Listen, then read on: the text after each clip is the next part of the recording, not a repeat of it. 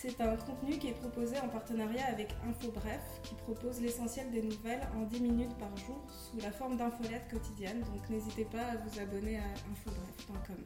Ce mois-ci, on propose l'édition en partenariat avec le Santec et j'ai avec moi Olivier. Bonjour Olivier. Bonjour. Euh, peux-tu nous dire euh, le sujet qu'on a choisi pour cette édition et pourquoi on a décidé de parler de ce sujet? Donc, euh, au Santec, on est un incubateur de start-up technologiques. On accompagne des start-up sur un programme de trois mois suivi d'un programme de deux ans que Real Vision ont fait. Mais la partie qu'on est moins connue, c'est au niveau de la partie d'innovation corporative. Donc, le Collision Lab est né à l'automne 2018 de la volonté du Santec et de l'ETS d'offrir des, des locaux et euh, d'immerger dans notre écosystème entrepreneurial des grandes entreprises. Alors, ce qu'on fait avec ces grandes entreprises, c'est qu'on les aide à améliorer leur performance, entre autres avec des technologies de start-up, euh, que ce soit au, niveau de leur productivité ou de leur empreinte environnementale. Donc, on, va le voir dans, dans le projet qu'on va vous présenter aujourd'hui. Et euh, comment, comment on s'y prend? C'est assez simple. Hein. On, fait des appels de projets, des jurys, des sélections de start-up et on vient euh, choisir et qualifier les meilleures start-up qui répondent aux besoins de, l'entreprise euh, pour le projet. Super, effectivement, vous nous accueillez dans une, dans une belle salle aux couleurs, aux couleurs du, du port. Alors, Peut-être que tu peux nous présenter nos, deux invités. Oui, ben donc, euh, comme je l'ai dit, on a, on a Simon et Dave, donc je vais les laisser se présenter leur rôle euh, spécifique. Je suis euh, Simon Savard, je suis analyste en veille stratégique innovation pour le port de Montréal. ça fait plus de quatre ans que je travaille au port. Puis je suis entré dans mes fonctions, puis à peu près en même temps que le port, le, port s'est associé avec le Santec, je suis devenu un peu responsable de, des projets d'innovation qui sont faits avec le Santec. Donc ça fait un, un moment que vous travaillez ensemble. Euh, oui. depuis l'arrivée de, d'Olivier au sein de Santec. oui, donc le, le, port est partenaire chez nous depuis le tout début du Collision Lab à l'automne 2018. Et euh, je m'appelle Dev Jane, PDG de la compagnie Real Vision Analytics. Euh, donc, notre but, c'est de réduire la consommation de carburant pour les chemins de fer, donc dans l'industrie ferroviaire, et aussi réduire les émissions à gaz à effet de serre. Excellent. Donc vous, vous, êtes, euh, vous avez commencé à travailler ensemble euh, à partir de, quand? Je pense que ça a commencé il y a un an à peu près maintenant. Oui, environ un an, exactement. Donc euh, c'était Santé qui a fait l'introduction, puis on a commencé à parler ensemble, le Port de Montréal et Real Vision. Et on a vu que c'était un beau projet à commencer ensemble. C'est sûr qu'il y avait plusieurs défis pour commencer. Nous, on est plus dans les opérations mainline, mm-hmm. donc ben, les trains qui, qui font des trajets un peu plus longs. Mais ça, c'est une opération très, très différente. Donc, euh, Simon pourrait dire, un port, c'est aussi juste, euh, tu sais, des fois, le, monde me demande comme, ah, mais le port de Montréal, comment, comment est-ce que ça, ça rapporte avec euh, l'industrie ferroviaire? Mais le port de Montréal, c'est pas mal juste un chemin de fer. Ben qui, On les voit, les rails, d'ailleurs. C'est ça, qui déplace les trains vers les bateaux. Donc, euh, ouais, non, c'est ça, c'est Santa qui a fait l'introduction, puis c'était ben, quelques mois après ça, on a mhm. commencé euh, le projet tout de suite. Mhm. Donc Simon, tu pourrais nous parler un petit peu de euh, ce que le port fait au niveau de l'innovation et surtout avec les startups? Euh, En fait, pour, pour le port de Montréal, on, on pourrait dire qu'on a quelques formes d'innovation au port de Montréal. Je peux vous en nommer quelques-unes. La première forme, ce serait des projets, des partenariats en fait qu'on fait avec le monde maritime. pour donner quelques exemples, on aurait on aurait le port de Montréal qui est membre de Chainport, en fait, qui est un partenariat entre ports intelligents à travers le monde, euh, qui partage des innovations, des meilleures pratiques. On fait également partie d'initiatives comme TradeLands, qui est une plateforme qui vise euh, à numériser d'une manière sévère, sécure, dans le fond, euh, les, échanges de documents de la chaîne d'approvisionnement mondiale, puis qui vise aussi à augmenter la visibilité du transit du cargo. Puis notre deuxième forme d'innovation, ce serait, disons, des projets en partenariat avec des entités comme les gouvernements locaux euh, surtout sous forme de MVP. Donc, un bon exemple de ça, ce serait le projet euh, qu'on a fait qui s'appelle Cargo 2 AI, qui a été développé en partenariat avec Scale AI, euh, puis d'autres différents acteurs de, la chaîne logistique durant la pandémie, dans le but de répondre à une pénurie en biens essentiels. Puis notre troisième forme d'innovation, c'est la preuve de concept. C'est essentiellement ce qu'on entreprend ici avec le Santec. Donc, le port de Montréal est présent au Santec dans le but d'accélérer son cycle d'innovation, donc, on travaille avec euh, des startups sur des cycles très courts. Ça nous permet d'avoir des résultats rapidement. puis pour nous, en travaillant en mode agile puis en preuve de concept, on réduit le risque financier qui est lié à l'implantation de nouvelles technologies.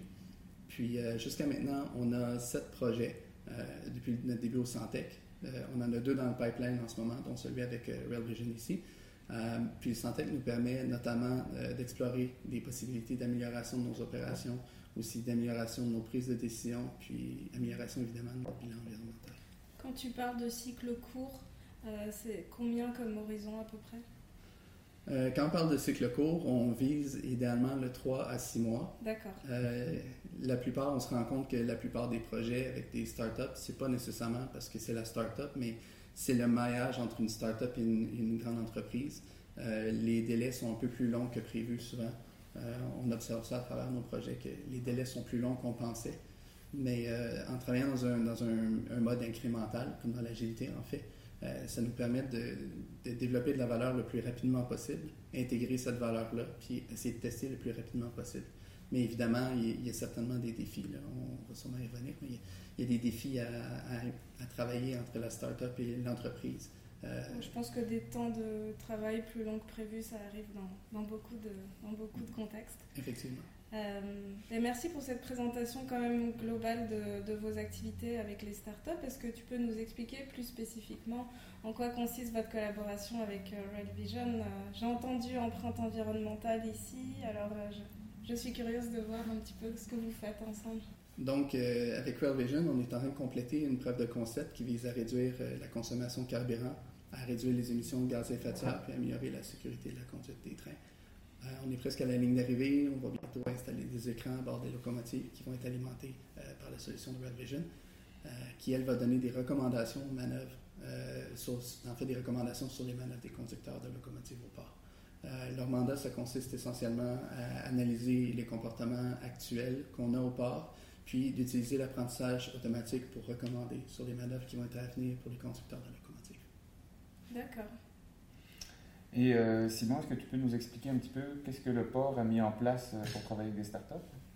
Euh, en fait, quand on a commencé à travailler avec le Santec en 2018, avec notre partenariat, on s'est vite rendu compte que quand on travaille avec des startups, nos processus d'approvisionnement étaient un bloquant pour les startups. Donc, à leur stade de maturité, les startups ont peu de ressources pour parcourir des, contrats de plusieurs dizaines de pages.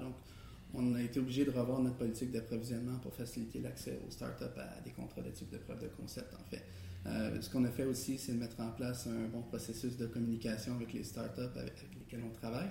Euh, de cette façon-là, on est capable de gérer en amont les attentes qu'on a envers les startups avant de commencer un projet. Puis vice-versa aussi, c'est la même chose pour la startup, elle va savoir à quoi s'attendre. Puis euh, on va savoir les deux qu'on a besoin de faire preuve de flexibilité des deux côtés pour que la startup, elle, qui veut, euh, qui veut rentrer dans le projet très rapidement, qui veut livrer très rapidement pour montrer, dans le fond, sa valeur sur le marché, autant que l'entreprise va dire que ça va très vite pour une entreprise de, de travailler avec une startup, mais tout ça, c'est du bon quand on fait du euh, ensemble. Donc, il faut vraiment être en mesure de comprendre la réalité de qu'est-ce qu'une startup fait de son côté, puis aussi la réalité de qu'est-ce qu'une entreprise fait de son côté, pour qu'on puisse arriver à un, à des conclusions qui sont positives pour tout le monde, en fait. Je vais ajouter aussi que le processus d'approvisionnement, ça, ça, nous aidait vraiment beaucoup et je pense que ça, aide la plupart des startups parce que, comme Simon a dit, ben, les startups n'ont euh, pas les ressources à l'interne, pas juste pour les contrats, ben, peut-être même le temps. Comme tu sais, c'est un processus qui prend six mois, ben, la plupart des startups n'ont même pas assez de runway pour, pour euh, arriver à la fin de ces six mois juste pour commencer le projet. Donc, euh, c'est une des choses qui le rend beaucoup plus facile à travailler avec une grande entreprise, juste d'avoir euh, ce, processus d'approvisionnement qui, qui, est beaucoup plus simple. Je pense qu'en début de parcours, euh, les premières startups avec qui on a travaillé euh, vont s'en souvenir. C'est un processus qui a pris plusieurs mois au début à pouvoir concrétiser. puis, on, peut, on peut soulever le Prévu 3D. Merci à Prévu 3D qui a, qui a mis beaucoup d'efforts en, en, début de parcours, qui a été la première startup avec qui on a travaillé. Euh, donc, eux on peut, ont un peu euh, fait changer, fait changer les, les processus d'approvisionnement pour la suite. Euh, puis je pense qu'avec avec toi, c'était quelque chose d'une semaine, puis c'était fini. donc, c'est vraiment différent les contrats qu'on va donner au niveau des approvisionnements des startups en preuve de concept vis-à-vis de ce qu'on fait à, l'interne pour tout autre soumissionnaire pour un, un, territoire là, qui est de 26 km, donc c'est quand même pas rien à gérer pour nos, nos gens d'approvisionnement. Donc, il fallait trouver une manière de rendre ça très simple. Sinon, on allait se tirer dans le pied et on allait faire les choses pour rien parce qu'il n'y a pas de start-up qui ou à peu près pas de start-up qui a envie d'avoir les reins solides comme ça avant de travailler avec une, avec une corporation comme la nôtre. Donc euh, c'est une question de faciliter et de rendre plus rapide l'accès aux, données. Mais en, fait, c'est que les, processus ils doivent être simplifiés pour, une start-up parce que les, les, les, types de clients avec qui on travaille naturellement, c'est des clients qui sont capables de prendre des très gros contrats à très mhm. long terme souvent. Euh, par exemple, nos locataires ont des baux qui sont euh, plusieurs dizaines d'années. donc ça, c'est les, habitudes qu'on a, c'est de travailler avec des clients qui sont très très gros. Donc quand on arrive avec une start-up qui euh, qui a, des fois, euh, on a vu des startups avec un employé, deux employés, trois employés ben qui travaillent avec nous. Donc ça, c'est normal, mais il faut aussi considérer que si on veut entrer dans un projet, puis essayer de changer les choses, être en avant de la vague aussi avec, euh, avec nos idées, notre transformation numérique par rapport à ce qui se fait dans le monde, il faut aussi changer notre manière de faire à l'interne. Donc ça, c'est un, c'est en soi une innovation que nous, on a mis de l'avant, ben peut-être par rapport à d'autres parts à travers le monde qui sont encore très rigides dans ce, dans ce contexte-là. Puis toi, Dave, euh, euh, tu avais travaillé avec d'autres euh, grandes organisations aussi.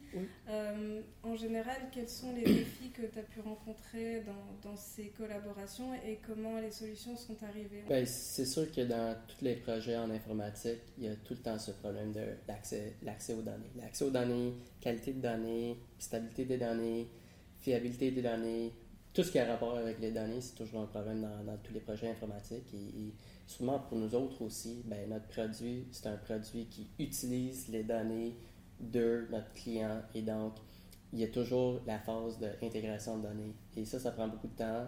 C'est un peu différent pour chaque client. Plus que le client a des systèmes avancés, ben, plus que c'est complexe pour nous ou ça prend plus de temps. Donc, euh, ben, le port de Montréal, c'est une, une un client dans l'industrie ferroviaire qui a des systèmes très, très avancés pour leur donner, qui, qui présentent beaucoup d'avantages, mais c'est ça qui présente un défi aussi parce qu'il y a encore beaucoup plus d'intégration à faire. Donc, euh, ouais, je pense que ça, c'était un des plus gros défis. Et aussi, euh, ben, juste pour nous, et aussi, c'est quelque chose qu'on va continuer à découvrir, mais le challenge de offrir ce produit dans le marché euh, de ce qu'on appelle le switching ou shunting, euh, parce que normalement, on travaille avec euh, les compagnies qui gèrent les trains qui font des plus longues distances. donc, le switching, c'est des plus petites distances? Oui, c'est les plus petites distances où on, pourrait dire que c'est les manœuvres dans un, yard. Donc, ouais, donc, quand on dit les opérations mainline, normalement, c'est juste ben, une voie ferrée et c'est vraiment juste optimiser comment que euh, le train va se déplacer de A à B. Mais dans une opération de switching dans un yard, ben, il y a plusieurs opérations qui se font en même temps. Euh, tu rentres dans un track, tu reviens, tu rentres dans un autre track. Donc, euh, c'était juste un, problème différent. Mm-hmm. encore dans le même domaine de, de, problème à résoudre, de comment modifier peut-être modifier, c'est pas le meilleur mot, mais, mais, changer le comportement des ingénieurs pour économiser sur le carburant. Euh, donc ça, ça c'est un grand défi aussi, ou un, peut-être un défi qu'on va continuer à avoir quand on continue à travailler ensemble, mais euh, l'accès aux données, c'était le premier défi, et euh, peut-être le défi le plus important. Mm-hmm. et, déjà aussi, quand on est déjà allé au port, puis on a travaillé avec les ingénieurs un peu pour leur montrer le produit et on a reçu que du très bon feedback sur le mm-hmm. produit, même si c'est quelque chose qui touche à, la mentalité des gens, qui touche à, à leur comportement. Euh, jusqu'à date, on a, reçu du très bon feedback là-dessus. Donc, euh, euh, ça va être très intéressant de continuer à voir comment ça développe. Mm-hmm. dans, ton développement de start-up, tu as travaillé avec, avec le Santec et peut-être avec d'autres incubateurs. Est-ce que tu peux nous expliquer un peu comment ça a accéléré aussi le développement de l'entreprise? Oui, vraiment beaucoup. ben, le Santec était, était, là dès le début, vraiment. Donc, quand je suis arrivé au Santec, je pense que c'était moi, plus un stagiaire. Mhm. Donc, euh, il n'y avait pas vraiment grand-chose euh, dans Real Vision à, ce moment-là. Euh, ben, le Santec, ça, ça nous a toujours donné ce soutien-là, soit pour ben, financement, juste pour comment bâtir une entreprise, d'autres ressources, le recrutement, le talent, plusieurs soutiens qui, qui, étaient vraiment importants pour nous. donc, le, ben, l'introduction au port de Montréal, juste mm-hmm. pour nous aider avec les clients aussi. Donc, ouais, le, le Santec, c'était vraiment le groupe qui, qui nous a vraiment aidé à partir de l'entreprise et euh, je me sens très confiant que le Santec va toujours être là pour euh, continuer à nous aider. Donc, euh, si on n'avait pas été là, si on ne t'avait pas mis en relation avec le port, est-ce que c'est un client que tu serais allé voir au niveau ferroviaire? Peut-être. c'est une ça compliqué parce que, comme je dis, c'est un, un, client qui est très différent pour nous autres. Mm-hmm. C'est un client qui est très unique, très spécial parce que ça représente juste ce segment de marché euh, du switching, de shunting. Donc, euh, normalement, on vise le client plus dans les opérations mainline. Donc, euh, peut-être niveau priorité, peut-être on, serait allé voir d'autres clients, mais, mais c'est difficile à dire parce que on peut jamais savoir exactement ce qu'on aurait fait. Mais, mais c'est sûr que ça a aidé vraiment beaucoup. Puis je pourrais même dire que, que si le Santec n'était pas là pour, pour faire l'introduction, euh, ce ne serait pas évident pour nous autres d'aller voir le port de Montréal pour commencer ce projet-là. Surtout que ça venait avec, un, avec un défi de taille, de changer complètement l'opération euh, que tu appelles mainline. Le mainline. Vraiment d'un point A à point B. Puis euh, nous, si on peut le simplifier pour, pour, pour, les gens qui regardent ça, c'est, c'est comme de jouer à Tetris pour nous, le shunting. C'est de dire, OK, comment est-ce que je vais prendre mon convoi ici, parce que notre travail au port, c'est de prendre les convois qui arrivent de CNSCP, nos clients, euh, les entrer dans notre territoire, les décomposer, puis aller les livrer aux terminaux, puis faire le contraire aussi, puis assembler des trains pour qu'ils soient prêts à être livrés aux destinations euh, hinterland qu'on appelle, donc les destinations d'arrière-pays pour, euh, pour nos clients partout en Amérique du Nord. Donc, ça devenait vraiment un défi. Puis avec les équipes au niveau de la science, ils ont recommencé les analyses complètement en sur, sur une donnée historique. Ils ont commencé avec un nouveau, une nouvelle approche complètement, ce qui est super intéressant pour nous, puis pour eux aussi. Donc, euh, nous, on regarde ça aussi dans les échanges qu'on a avec les startups. C'est comment, euh, comment est-ce qu'on est capable d'ajouter une valeur qui n'existe pas aussi pour les startups avec qui on travaille. C'est pas un travail, oui, c'est un travail égoïste de, de chacun des deux côtés. Tout le monde veut gagner de ça, mais quand on est capable d'aller chercher plus que juste notre part du morceau, puis on est capable de dire euh, ah ben on a aidé la startup à aller chercher un nouveau créneau mhm. ou, des, ou s'ouvrir des nouvelles portes sur, euh, sur une industrie différente en fait. Euh, on est content de collaborer puis d'être capable de leur donner un accès à ça. Et qu'est-ce que ça vous a apporté chez les jeunes de travailler avec bah, un client aussi important que le port, mais simplement ce client-là aussi? Qu'est-ce que ça vous a apporté en termes de, d'innovation, de développement d'affaires?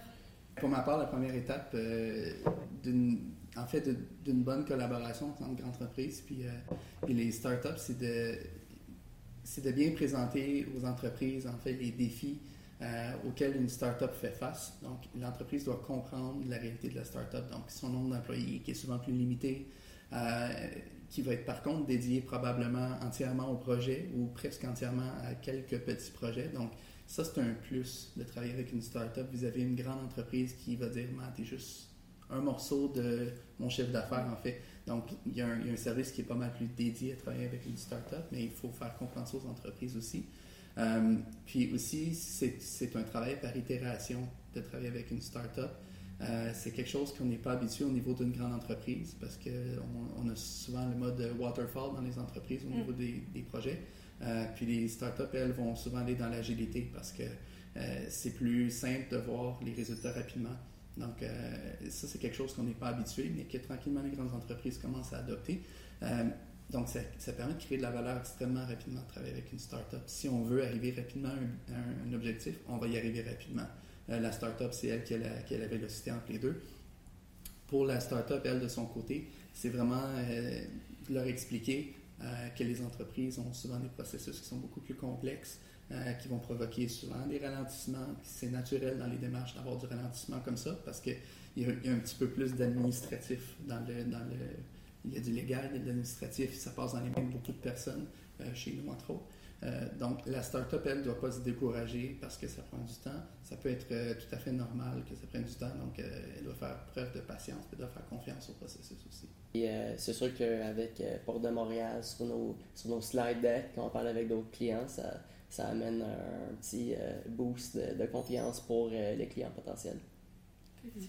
Est-ce que ça vous a aidé à, aller chercher d'autres financements, à lever du capital, d'avoir un projet avec une grande entreprise? Donc, lever, lever du capital, c'est quelque chose qui est compliqué. Pour commencer. C'est pas, pas quelque chose que. On, a juste le pas, c'est fini, un million de dollars qui rentrent. Là. Mais euh, c'est quelque chose qui est très compliqué. Donc, euh, c'est un jeu d'avoir ben, le, ben, ce qu'on appelle l'attraction, mm-hmm. les clients, le revenu, l'équipe.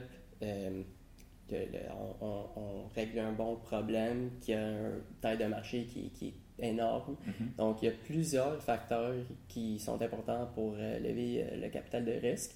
Euh, mais c'est sûr que le premier point, juste l'attraction, avoir des clients, avoir du revenu, ça c'est très important aussi. Peut-être le, point le plus important. Mm-hmm. Et donc, c'est sûr que dans, dans ce contexte-là, ça aide vraiment beaucoup.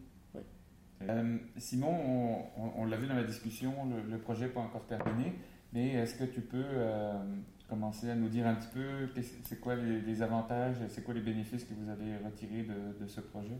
Oui, absolument. Mais après, après les analyses préliminaires qui ont été faites par Vision au, long mm-hmm. du mandat, euh, on anticipe en fait des économies qui peuvent aller jusqu'à 110 000 tonnes de CO2 d'économiser par année. Ça, ça, ce que ça veut dire pour le commun des mortels, c'est que ça représente environ 5 de nos opérations euh, ferroviaires au port dans une année.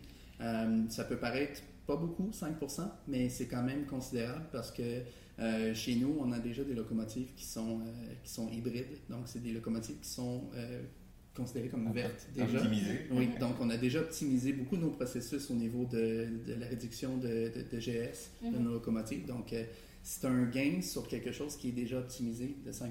Donc, c'est quelque chose qui, qui, est quand même assez qui n'est pas, pas négligé, c'est considérable. OK. Excellent, super. Euh, qu'est-ce que vous donneriez, euh, que ce soit Dave ou euh, Simon, comme conseil à des entrepreneurs ou à des grandes entreprises qui voudraient faire affaire donc, ensemble, comme dans votre cas Est-ce qu'il y a un conseil ou deux pour faciliter la relation entre une grande entreprise et une start-up? Ben, ben, je peux les donner pour les, les, deux, les entrepreneurs et les grandes entreprises. Donc, ben, pour, pour, les entrepreneurs, les conseils sont peut-être juste des conseils évidents, comme oui, ça vaut la peine. C'est ça, si les entrepreneurs sont toujours en train de, trouver de nouvelles opportunités, donc mm-hmm. ça, c'est une des meilleures opportunités qu'une jeune entreprise pourrait avoir.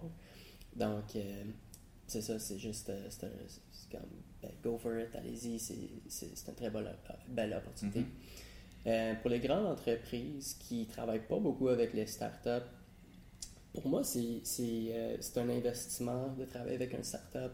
Je vois ça un peu comme la différence entre engager un stagiaire ou quelqu'un qui a 20 ans d'expérience. Oui, la personne avec 20 ans d'expérience va ben, partir le projet un peu plus vite au début, peut-être.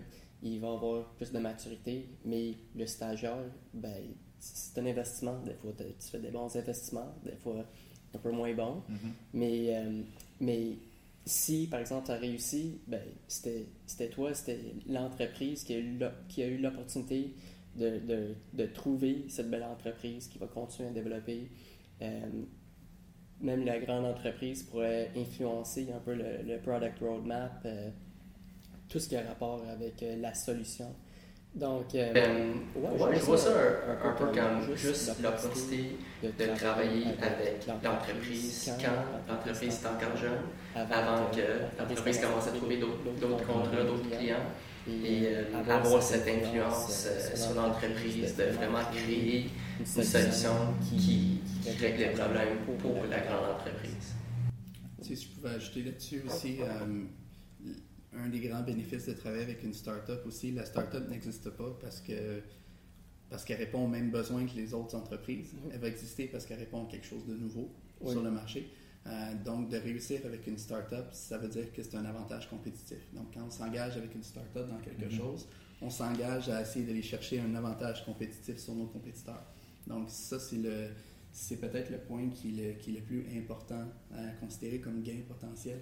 Euh, mais en reculant aussi, il faut être capable, en tant que grande entreprise, euh, euh, nous, on, on, est chanceux d'avoir une. En fait, nous qui, font de qui faisons de l'innovation, on est chanceux d'avoir une haute direction qui, favorise l'innovation, qui aussi accepte le risque, qui, fait, qui a une bonne tolérance au risque. Dans le fond, nous, on dédie des montants à l'innovation, à l'innovation ouverte à chaque année. Euh, puis il faut tester des choses, il faut tester des collaborations, c'est important. Il ne faut pas s'attendre nécessairement à avoir un résultat positif à chaque fois. Euh, il y a des choses qui vont arriver à terme, il y a des choses qui vont s'arrêter en milieu de parcours, qui vont être reprises plus tard, des choses que, on va dire, finalement, c'est peut-être pas dans le sens que je voulais aller au départ, mais l'important, c'est de tester. Il faut dédier des, des, budgets, puis il faut, si on est capable aussi, de dédier des équipes. Euh, on, on, dédie des équipes aussi parce que les équipes qui vont travailler sur les, sur les projets avec les startups vont poser beaucoup de questions, vont être impliquées parce que c'est des startups n'auront pas le choix de faire des transferts de connaissances pour que la startup puisse comprendre la réalité dans laquelle elle va, se situer, peut-être qu'il est nouvelle pour la mm-hmm. startup. Puis en échange, la startup va beaucoup partager sur ses façons de développer, euh, sur les nouvelles technologies qui sont utilisées. Donc les équipes internes, c'est comme des formations gratuites aussi. Donc c'est un, un, bon échange de procédés. Tout le monde apprend de ça, puis tout le monde grandit de ça. Je suis peut-être l'exemple numéro un, c'est que je suis arrivé ici en 2018, aucune expertise en innovation. Mm-hmm. Puis j'arrive aujourd'hui, puis je suis capable de parler de beaucoup de choses, puis de comprendre, puis de faire du développement euh, avec, avec les startups, proposer des choses, puis collaborer aussi pour essayer de déboguer. Euh, ça va très loin, donc euh, on apprend extrêmement rapidement. La courbe d'apprentissage est bonne pour tout le monde. Puis même si on, même si on a, on va dire, on a perdu de l'argent parce que le projet va pas à terme, on n'a pas perdu de l'argent, on a payé pour des bonnes formations. C'est un peu ça au final. Donc, il y a pas de... C'est un win-win au final. Oui, c'est ça. Et juste pour ajouter encore un point, c'est, je vois ça aussi comme un cycle positif. Chaque fois, au, sûrement du côté euh, du startup, c'est comme à chaque fois qu'il y a un client, une grande entreprise qui nous aide, ben, ça nous permet d'aller chercher une autre subvention, une autre, euh, ben, autre euh, une meilleure conversation avec un mm-hmm. investisseur. Après ça, on va avoir peut-être plus d'argent, engager plus de monde. Euh, ben, peu importe l'avantage qu'on va avoir de ça, mais on va le réinvestir dans le même projet encore. Mm-hmm. Comme, ben, juste pour vous donner un exemple très très concret, ben, on a plusieurs clients. Port de Montréal, c'est un des clients qui est très important. Avec ça, ben, on a eu une nouvelle ronde de financement. Avec la ronde de financement, on va engager plus de développeurs qui vont travailler exactement sur le, projet pour le Port de Montréal. Donc, même le, le, le contrat qu'on a signé il y a un an, ben, peut-être ce ne serait pas le même contrat si c'était signé aujourd'hui avec une compagnie qui est maintenant trois, quatre fois plus de monde que mhm. quand on a signé le projet. Donc, euh, c'est ça, c'est vraiment un investissement dans une compagnie. Donc, c'est un partenariat gagnant-gagnant, aussi bien la grande entreprise que la start-up. Excellent. Et merci beaucoup d'avoir partagé vos, histoires, euh, qui sont toujours en cours d'écriture d'ailleurs, mais, euh, de les avoir partagées avec nous dans, dans cette édition. Et euh, justement, nous, chez Startup Montréal, on est content aussi de, de, vous dire qu'on a, développé un nouveau programme euh, d'innovation qui prend la forme d'une communauté d'intérêt, justement, pour partager euh, les meilleures pratiques en termes de collaboration entre les startups et les, grandes entreprises, des meilleures pratiques, mais aussi des ressources, des histoires à succès comme la vôtre. Donc euh, c'est ça, on lance notre page web innovation euh, aujourd'hui et euh, on vous invite à aller la voir pour commencer à y découvrir le contenu et si vous souhaitez rejoindre cette communauté d'intérêt, vous pourrez y retrouver toutes les ressources. Voilà, bah, merci beaucoup encore une fois et merci de nous avoir accueillis au Syntec. Ça fait plaisir. On, on, vous retrouve pour la dernière édition 2022 des Mercredis Startup le mois prochain avec Zoo. Merci beaucoup. Merci.